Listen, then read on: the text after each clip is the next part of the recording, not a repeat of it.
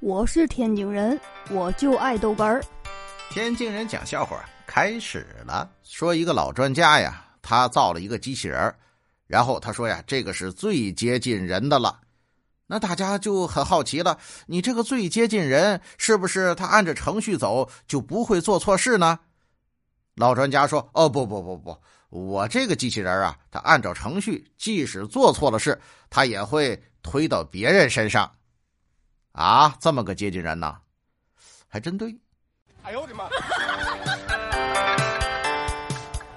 哎呀，这说到机器人了啊，想起咱们这两天的一个大桥侧翻事故啊，我也看了看。哎，咱也不评论啊，技术方面的东西咱不懂。今天我看了看新闻，说了说这个责任又推给了超载的司机了。网上我看评论很多呀。有的呢，就是说超载怎么上的高速；有的呢是说这个不能有这个中间的单立柱的这种结构啊；还有的就是说为什么不监管？反正是众说云云呢。这里呢，咱们不说什么了啊，接着说笑话。说呀，有一个同学经常去南京，他就问他南京的同学：“哎，你们那个南京的市长是叫江大桥吗？”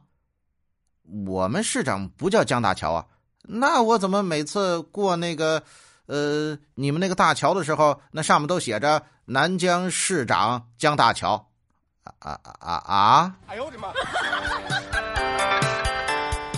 说呀，某个地方啊出了责任事故了，这个责任事故的人呢，他推卸责任，最后呢是逍遥法外，不过呀，还是最终被揪了出来。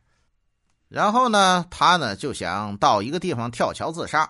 这个时候就有人问他：“哎，你是想死吗？”“对，我想死。”“呃，那你等会儿，你别动啊，等我走过去啊。